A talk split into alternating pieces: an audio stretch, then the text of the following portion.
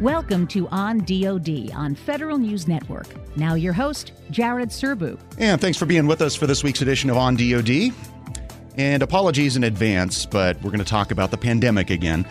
This, though, I think is actually a really good news story. Um, by the time most folks hear this show, the DoD IT service offering called Commercial Virtual Remote will have been completely shut down. June 15th was the actual sunset date. And as most of our listeners also know, I think CVR was the cloud based collaboration platform the DoD CIO's office stood up at the beginning of the pandemic so people could telework. And it was really just an implementation of Microsoft Teams, more or less out of the box. But, but the way the whole department pulled it off really was extraordinary. You might think extraordinary is an overstatement because, after all, pretty much every organization found a way to move to remote work. And sure, fair enough, we all did, but we're not all the Defense Department. DoD is not famous for getting IT done quickly, and it did get CVR up and running really within a few weeks. And by a few months after that, it managed to get it to a point where more than 2 million people were using it and, actually liking it. Again, that is not a thing DoD is famous for in the IT space. If, if any of our listeners can think of an example of the entire department converging around any kind of enterprise IT solution before now, I'd love to hear other ones it's totally possible I'm forgetting something, but to the best of my knowledge, this really is a huge first in terms of that department wide enterprise adoption. And it is hopefully not a one off. DoD thinks it's learned a lot from this. So, to talk about some of those lessons, we're glad to have with us Danielle Metz. She's the Deputy DoD CIO for Information Enterprise. Her team was responsible for standing up CVR and helping to move the military services and defense agencies to what are now going to be some longer term solutions, also in commercial cloud spaces. They'll also do a lot more than what CVR did. Ms. Metz, thanks for doing this. And, and, and I think I'd like to start all the way at the beginning of the pandemic. So, so take us back to that March 2020 period and, and maybe just walk us through that early process of figuring out that something like this was going to be a requirement and how you got it done so quickly. Yeah, absolutely. So I think um, in March, we were anticipating that there was going to be a need for us, for the department to do maximum telework and doing a quick assessment of the landscape, recognizing that just about all of our collaboration and office suite productivity capabilities were designed and implemented for um, our workforce to be inside the building. And if we were going to have remote work, we didn't have the capabilities in place to allow and to afford that um, remote work. And so, what we wanted to do was avoid the shadow gray IT space that would have been created. You know, extraordinary times uh, allows for ingenuity. Uh, and people would figure something out, and we just did not want to have that type of sprawl. So we partnered with Microsoft uh, in terms of the fact that we had uh, a number of contracts, we had a well established infrastructure with Microsoft. And through that partnership and our um, amazing engineers within the DoD CIO and the Cloud Computing Program Office, uh, we were able to identify um, using Microsoft Teams standalone in their commercial environment. So we were able to carve out a tenant for the department. And um, this is where everything gets different for the department. So we didn't bring everyone in and say, what are your requirements? We knew what the basic requirements were, and we knew that we needed to have incremental capability out there quickly and a, a mechanism and a process to be able to spiral in and continually build upon. So that's thing one that was different as a significant lesson learned that we're actively applying now. Thing two is typically um, each of the organizations wants to have for themselves. And we could not afford to do that, not from a cost perspective, but in a expediency speed perspective. So the uh, tenant within CVR is just one. And so it's your first name dot your last name dot civ mil ctr at cvr.mil. So everybody has that handle. Um, and that allowed for the provisioning of accounts to go so quickly so those are the two major things that we had and the fact that we had existing contracts. So we didn't have to go out and procure. We were able to to leverage existing contracts to do a no cost uh, modification to to do that. The extraordinary pieces that we had to work on were this was a significant change. Just about everyone was out of the building so the coordination and collaboration had to happen on the phone, which was challenging at best. Um, and figuring out how to improve our business processes in real time to be able to deliver this out. So we created these um, champions within each of the organizations. These were uh, individuals that were either tech savvy or interested in wanting to um, rise up to the challenge and be the voice for their organization to help um, the, the, rest of their teammates um, figure out how to migrate to, to CVR. Um, so we really leveraged this champion program within the MILDEPs, within the Defense Agency's field activities and the OSD components.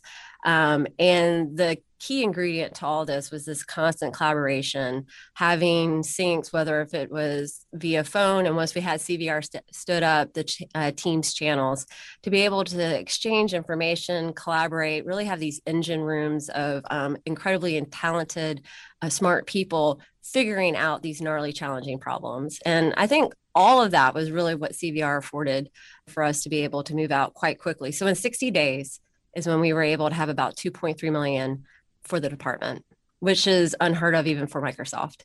Yeah, um, that that Champions uh, program is interesting to me. That that makes it sound a little bit more collaborative between the defense components than I think I realized. Can, can you say a little bit more about what those champions actually did? As, as you said, they're not sitting in there defining here's our requirements, you must meet them all. But but what what did they do?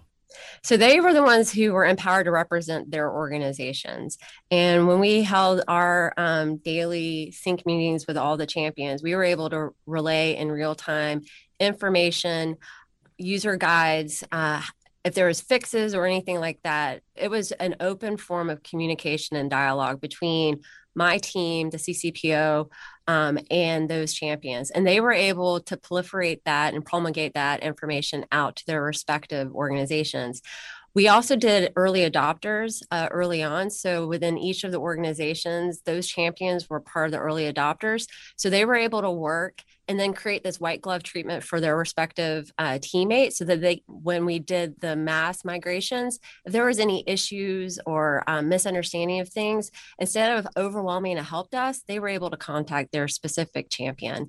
And i think those two aspects really worked out well in order for us to kind of streamline the migrations and to let us maximize um, that 60 day window so that we could provision those 2.3 million accounts as you said, you were able to get this cloud service up and running in that in that enclave within a, a few weeks, 60 days, up to more than 2, 2, 2.3 million users. As much of a triumph as that is, that's almost the easy part, right? Because as yes. you said, the, the networks were architected for everybody being in the building, and that fact didn't change overnight. In fact, I, I remember very distinctly a, a, Navy message saying, you can't use this if you're on NMCI because our networks won't support it. So, talk yeah. about that part of the heavy lifting in terms of getting the networks in shape to have people actually work offsite. Yeah, so I think the CVR piece really covered down on the collaboration and off uh, the collaboration piece and the ability to connect anywhere uh, on any device with anyone. Um, your point is absolutely spot on in terms of the na- the network, the bandwidth, our phone lines, um, the devices, our government furnished devices that needed to be um, deployed in order for our workforce to be able to work remote. We didn't have a lot of these things in place, and I think that the way that the DoD CIO was able to kind of commandeer and navigate through all this was the partnership that we had with the MILDEP CIOs, DISA, NSA, U.S. Cyber Command, Joint Staff J6, um, the OSD components. So we did daily uh, telework uh, task force meetings. Uh, it was chaired at the time by Mr. Deasy, who was the, the DoD CIO. And sometimes these meetings would go on two, three hours in the beginning. So March was really rough. Uh, March, April. And once we were able to get our processes in place, we were able to, to streamline a lot of these processes um, make the right uh, relationships with our strategic vendor partners, uh, you started to see the trend lines tick up, whether if it was um, network upgrades that were taking place um, fairly rapidly, the bandwidth up, bandwidth upgrades, our ability to make sure that we had robust uh, telephone services. Uh, JSP here in the Pentagon was incredibly clever in figuring out how to um, provide government furnished equipment instead of bringing people in. They created um, kind of drop off points in the Pentagon slug lanes. So it was honoring the fact that we had a pandemic. We were trying to um, deal with the COVID 19 restrictions of social distancing, but there was still a need to um, be able to provide and provision these, uh, these physical devices. And so it got very clever quick in terms of how to do this. And really to be able to kind of nurture that uh, creativity was having these types of forums to bring everyone together and to collectively work on problems and collectively try to solve those problems. How differently do you think this process would have gone if it if it were more of a actually what I had in my head, DoD CIO inventing and providing the service and just saying, here components, use it if you want. How, how, how differently would this process have gone? I assume the answer is it would have been worse, but how much worse? yeah, I think that the uh, the driving force um, and the reason why DoD CIO is the one who came up with this idea of working with Microsoft was that we had this extraordinary situation that really highlighted a priority where everything else kind of softened in the background. And so it was a rallying cry for everyone to come together and say, we do need help in terms of figuring out how we're going to get collaboration tools um, to our remote workforce so that they could use their personal devices, which is something that we've never allowed before government furnished uh, devices and that you can talk to whomever not only within the department, which is kind of a game changer, um, but to our federal uh, partners sponsoring whole of government, as well as to um, our mission partners uh, internationally. Um, I think the other key thing was that this wasn't mandated; it was an option. We recognized that there was other collaboration tools, and so not everyone used CVR. It was an option to use CVR, but it was kind of like this organic type groundswell.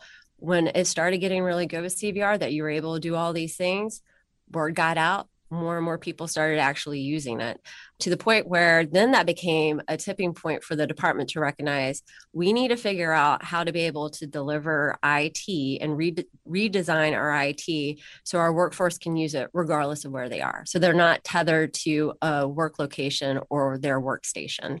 Um, and so those are some of the goodness that you're seeing in terms of how we are um, creating our uh, enduring solution of DoD 365 cloud environment with the ability in a more secure way to be able to uh, eventually connect anywhere with anyone on any device in our DoD 365 cloud environment. Yeah, and you brought up that sort of sudden need for people to be able to work on personal devices and GFE. You're not going to get 2.3 million CAC readers out to the field very quickly. So, how much innovation did you have to do around the identity and credentialing space to, to make this work? And does any of that carry forward into future projects? So for the CVR piece, because it was on a commercial environment, uh, what we were able to do is work with the DoD CISO. We were able to create um, a security posture um, and some uh, exceptions to policy.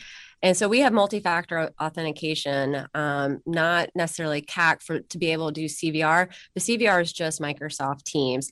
Um, so in, in talking about that. Um, moving forward, those are exactly what we're working on in partnership with DOT&E and U.S. Cyber Command, uh, doing a number of pilot efforts with red teaming, um, really taking to heart the fact that we need to have this continual testing to inform decisions so that we can spiral out those incremental capabilities.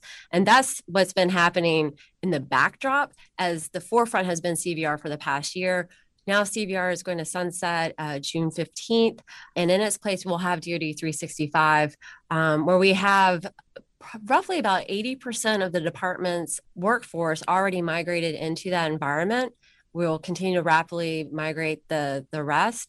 And then on top of that, we have a good handle of capabilities already in that environment with the pathway to be able to continue to spiral uh, additional capabilities. Danielle Metz is the Deputy DoD Chief Information Officer for Information Enterprise. Short break here, and we'll come back and talk more about the lessons learned from DoD's commercial virtual remote project and what's next for cloud based collaboration across the department. This is On DoD on Federal News Radio, part of the Federal News Network. I'm Jared Serbu.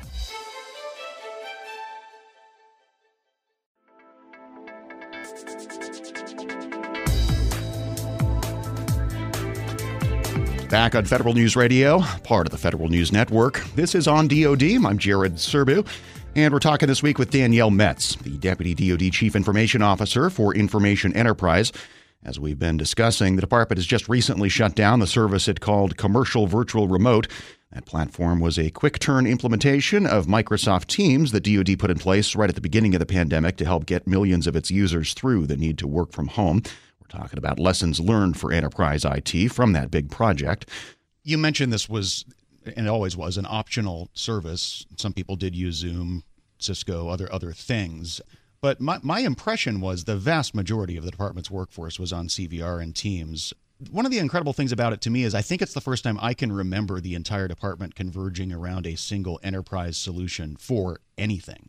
Yes. And I, I wonder is, is that mostly just because nobody had time in the beginning to roll their own, or were there other cultural factors starting to come together that that made military departments and defense agencies more accepting of of big enterprise solutions like this? I really think that it it was the extraordinariness of the situation with that pandemic, and it was a feeling of we only can do this once for all instead of each one of us trying to figure out how to do for ourselves um, which is typically when we have time, the luxury of time, that's our default.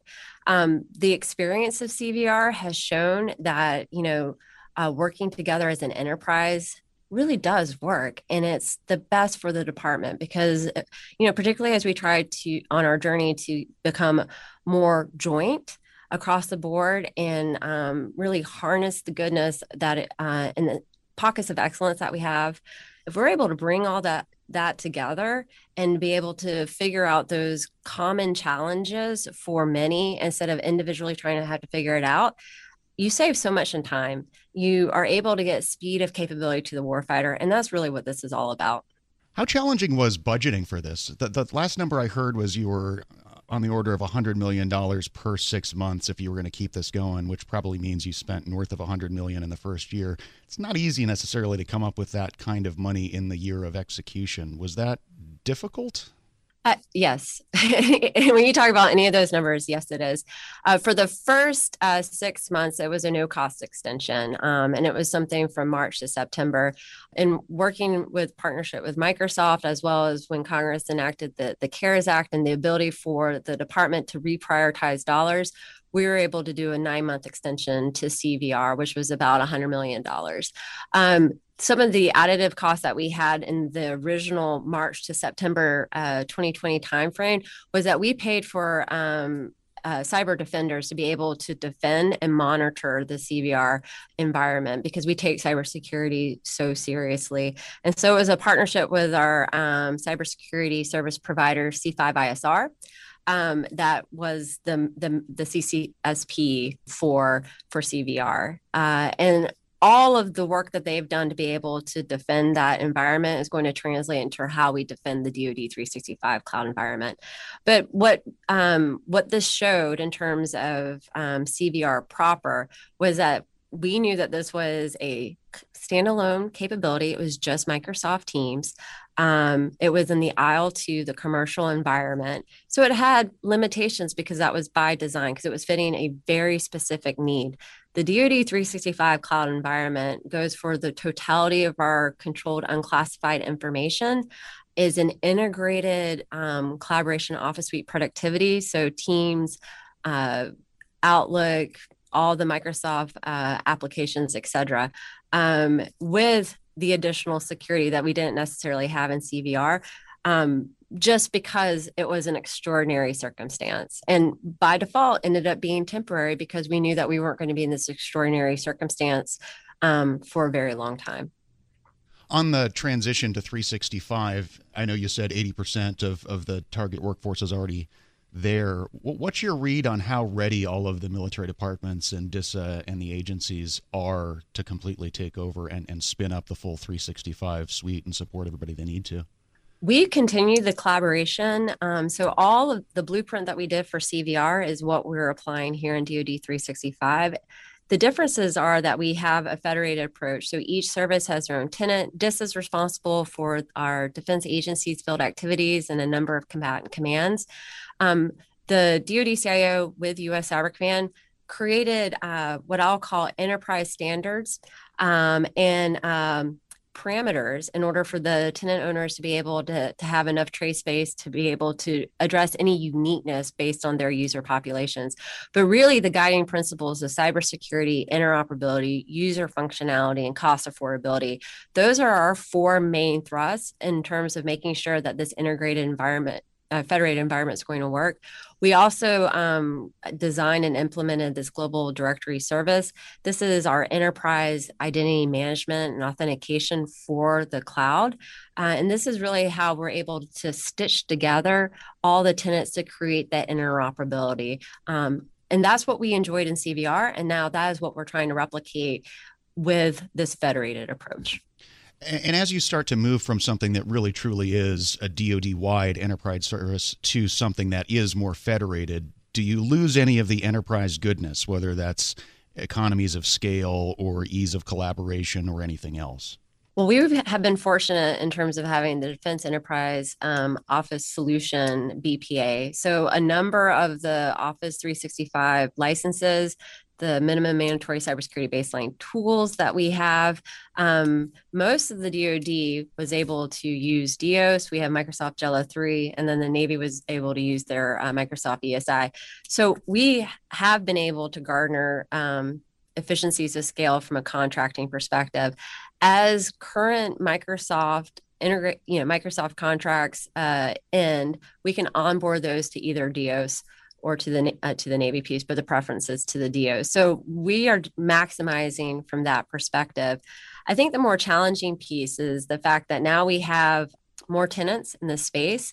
We really have to work hard to what I'll call manufacture the ability to have um, seamless interoperability and collaboration. It was easier in one, um, but even one presented some security issues. We currently have 13 tenants now 13 is probably not the right amount. And I think over time we'll be able to optimize that to a more reasonable number. And so I, I think that there is a commitment from um, the military services through DISA, realizing that now that we're in the cloud, this is shared space. Even though you have your own individual tenants, a risk to one is a risk to all. And so there is a complete understanding in terms of a, a continued partnership with their service cyber components under US Cyber Command and Joint Force Headquarters DODIN, um, and the continued partnership with DoD CIO and uh, the MILDEP CIOs. Danielle Metz is the Deputy DoD CIO for Information Enterprise. Another short break. We'll talk more about how CVR helped accelerate some of the military service's other plans for moving collaboration to the cloud. Back in just a moment on Federal News Radio, part of the Federal News Network. This is on DoD. I'm Jared Serbu.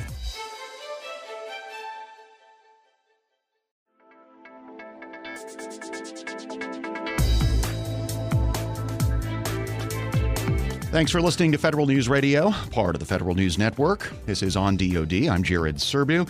As we get back to our discussion with Danielle Metz, the Deputy DoD Chief Information Officer for Information Enterprise, we're talking about the recent shutdown of the DoD wide implementation of Microsoft Teams called Commercial Virtual Remote. And as we've been discussing, the military services and defense agencies are all moving on to more long term Office 365 implementations in the cloud. That'll do a lot more than CVR did. There's been a push from from you and your predecessors for gosh, I want to say 10 years to try to get everybody into even just a federated environment, even just for email across the entire department. You're basically there now. Uh, uh, how, uh, how much did the pandemic and everybody loving CVR so much push that entire project to the left? I mean, how much longer would it have taken without this crisis? I mean, it's really hard to prove a negative, but I think that, you know, over the past I don't know how long I've been doing this, a while though. Um, my entire career has been um, based on the fact that I wanted to do enterprise and to provide for a, a more joint DoD workforce, um, and the ability to be able to have um, to present the department with all of our uh, employees as um, to be able to get to that purchasing power and to be able to kind of set some terms with the industry in terms of what is important to the department, what's important for a warfighter to get those capabilities. I think we're starting to finally realize that. And it's also um, quite helpful for other federal agencies to see what the DoD has gone through and the fruits of our labor and try to replicate that with their own um, specific office suite productivity journeys that they're on. And we've had a really great, I'll be remiss to say, we've had a really great partnership with GSA.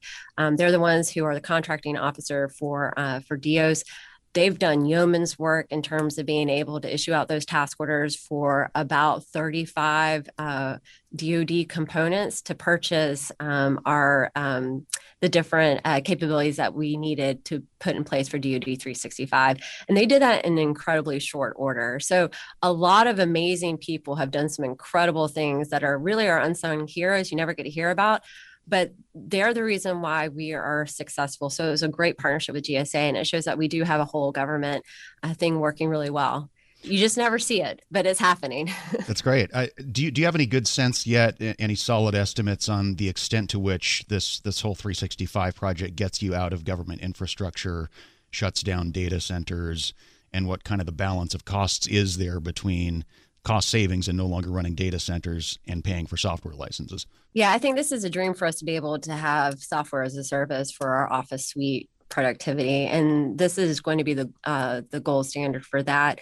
You know, in the background, we have a lot of other reform activities, really focused on our defense agencies field activities, uh, led um, with DoD CIO and DISAs implementing it, but really rationalizing the footprint of our physical data centers and moving um, those applications and uh, work systems to targeted cloud environments or decommissioning so that we can shut down those uh, data centers. So I think we're on a really good path. It takes a long time. And part of it is the reason why we've had fits and starts, not just within the department, but across the federal government, is that it's really difficult to understand what your inventory is. So you have to take the time to understand where your systems are, what your data centers look like, do a wholesale assessment, create your strategy, your uh, implementation plan, and then execute.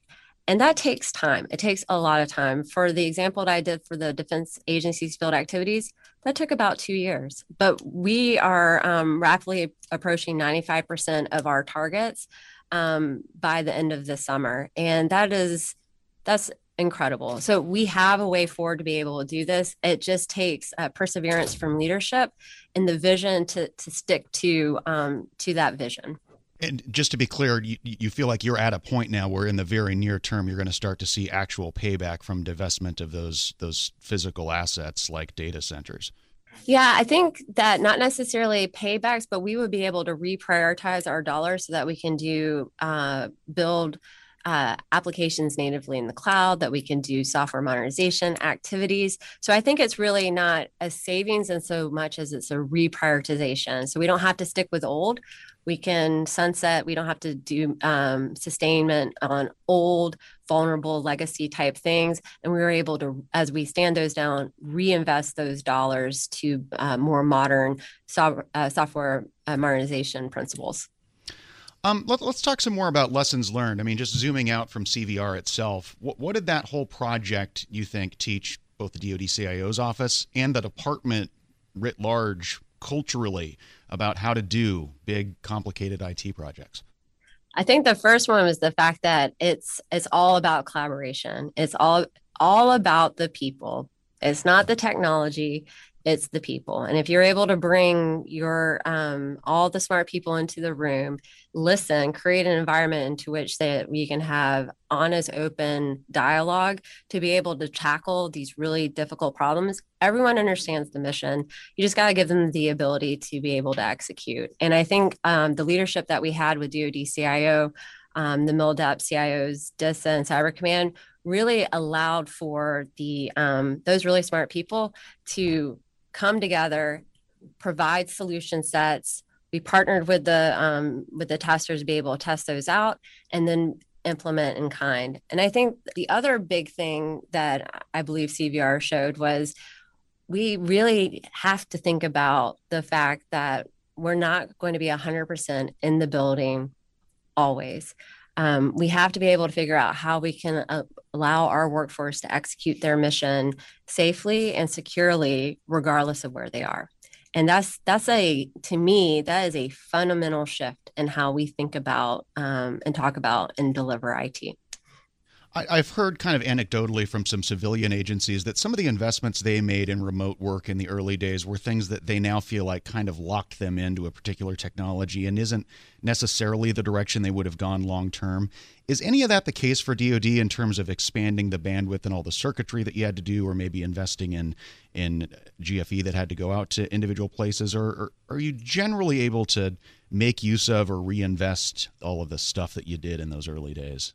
I think so. And I think right now, you know, many DoD leaders are looking at um, how we're going to bring people back to work and if we're going to have this hybrid model and the ability to have the networks being robust, the bandwidth, um, the, the GFEs that are already provisioned, the office suite productivity and collaboration capabilities where you can do the full complement of our work regardless of where you are affords DoD leadership the ability to be able to make those types of decisions. We have the footprint. Um, and so it's it should not matter where your workforce is located. Um, they will be able to to execute their mission safely and securely.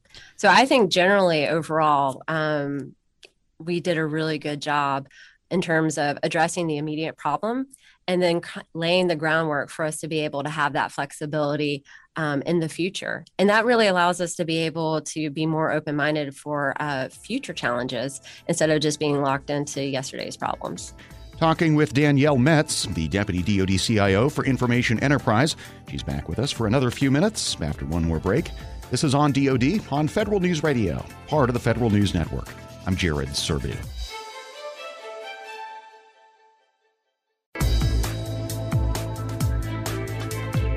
Back on Federal News Radio, part of the Federal News Network. This is on DoD. I'm Jared Serbu. A few more minutes with Danielle Metz, the Deputy DoD Chief Information Officer for Information Enterprise. We're talking about the recent shutdown of the Microsoft Teams instantiation DoD set up for millions of its employees during the pandemic, what DoD learned from the project, and what comes next. Uh, sticking on lessons learned, you mentioned earlier in the conversation that, that one of the things that you're applying now is is the need and the ability to get incremental capability out there iteratively and, and on a regular basis. In what in what other areas are you applying that lesson? So we've um, one for the DoD 365 cloud environment is a, is a great example of that. But overall, uh, DoD CIO has partnered with A&S and R&E um, in terms of our software modernization strategy, and we're evolving the DoD cloud strategy to software modernization. So it is a wholesale look in terms of the technical enablers and the business processes to be able to transform everything in order to optimize for us to have speed and uh, to be able to get quality uh, capability to the hands of the warfighter at the speed of relevance.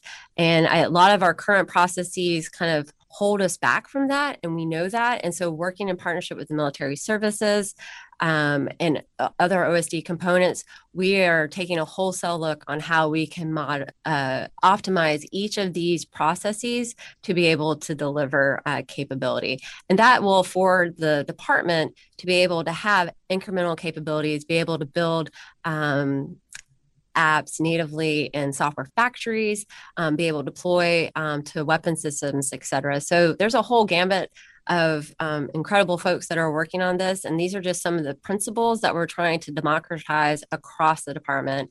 Um, we have uh, pockets of excellence. There are some exceptional teams that are the exception right now, but we we want to be able to feed that back into the department and inculcate that as business as usual. Hmm. Uh, the the output of all that work that you just talked about is it a new cloud strategy or is it something else?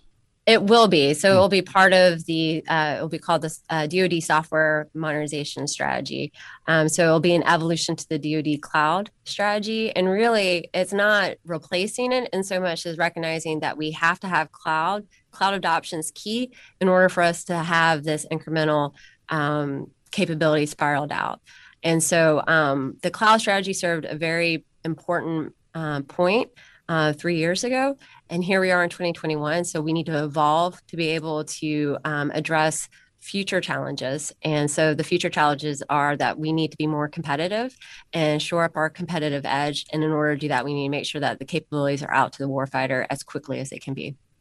Last thing I can think of before we let you go, um, I, am always a little bit suspicious about attributing everything to the pandemic because I feel like there must have been other ways in which the stars aligned back in March to allow some of this to happen. Like, for example, I think you guys were working on the federated identity piece of this for, for quite a while in advance. W- were there other kind of enablers that you were just lucky to have in place there at that time? Yeah, I, I mean, I, I do. I think that um, what I'll attribute to the pandemic was that it served as a catalyst. Um, I think we had a lot of plans in place. We had a, already a lot of partnerships in place, but it the pandemic crystallized the need for us to work more collaboratively together and kind of um, really focus the fact that some of these plans that we had in place were the things that we needed. We were just slow to execute, and so it was it served as that fuel in order for us to be able to either jumpstart the the um, the program or to to cross the finish line. Makes sense to me. All right. Anything else we didn't cover on this uh, on this topic area? That was about uh, about everything I wanted to hit. Oh, just over on a, on a personal uh, note, the pandemic also afforded DoD leadership to become more empathetic and to recognize that um, you know, we all present ourselves as our full complement as a person. Um, when the pandemic hit, all of the compartmentalization as employee, parent, etc., kind of fell upon itself. And so the ability to work from remote and have these capabilities in place to ensure that our workforce was safe was paramount to the department. And I think that moving forward, you're starting to see more empathy and leadership recognizing that, you know, people are incredibly important. We need to make sure that we take care of them in order for them to execute the mission. Um, and to me, as a leader, I've taken that to heart. I recognize that um, how difficult the pandemic was for me, being a mom and having to simultaneously do everything. Um, and that was just about everyone else in the workforce as well. And so it really, I think, humanized the situation a lot more. And now that we're bringing more people back, you can see that people are really excited to see people um, in person and not as a screen or on the voice. So there's a, a level of excitement there um, just on a, a, personal note, that doesn't have to be fed in, but I just felt I wanted to. No, I'm that. glad you said it because it's really interesting. I mean, what's what's your theory for for why that happened? Is it partly just that there there wasn't such a hard barrier between you are now at work, you are now at home. I only see you when you're in the building, and now I realize you have other aspects to your life. I think so. I think you know, human nature is easy to compartmentalize, and when you're in four walls in your office and you're dealing with office like things, it is easy to get wrapped up in that. And when you go home you're home, you can be with your family. You know that your family is safe, either if it's at school or what have you. But when the pandemic hit, all those compartments fell upon themselves. They were obliterated. And so you were presenting yourself as a parent, as an employee, as a leader, whatever your descriptor was, it was all out there. So there are so many times where you can hear kids crying, dogs barking, cats meowing, you know the two adults kind of talking over each other trying to balance everything and it really just humanized the situation. It's exactly the um, word i was about to use yep. right? So I, I, think and that's there's something lovely about that and i think moving forward i hope that we're able to harness that um, that empathy because it's such an important trait for leadership to have Danielle Metz is the Deputy DoD CIO for Information Enterprise. She talked with me by video conference from the Pentagon about the recent shutdown of DoD's commercial virtual remote service offering. And as we discussed earlier in the conversation, the popularity of CVR across the workforce is one of the things that pushed DoD's various components to speed up the plans they already had on the books to move pretty much all their collaboration tools to the cloud. To wrap up the show, in our last few minutes, we're going to share the Navy's example. The Navy was already working on an Office 365 implementation, but as of last November, the estimated transition date was about two years away. With CVR's shutdown on the horizon, officials realized they needed to get it done by this June. But as Susan Bryer Joyner, the Deputy Navy CIO, told a Navy IT conference last month, there's still a lot of work to do before the Navy transitions the entire workforce to its 365 environment, which officials have been calling Operation Flank Speed. Today, CVR is operating on a waiver that allows us to, process low impact, controlled unclassified information in a lower security environment. This new environment that we're going to, Flank Speed, will not have that waiver. And we're taking a very deliberate approach to make sure that we are properly protecting what is called the um, CUI specified. So think NNPI, law enforcement sensitive. Initially, some of the high impact PII and PHI. Those will not be available to or not approved to process in the flank speed environment initially.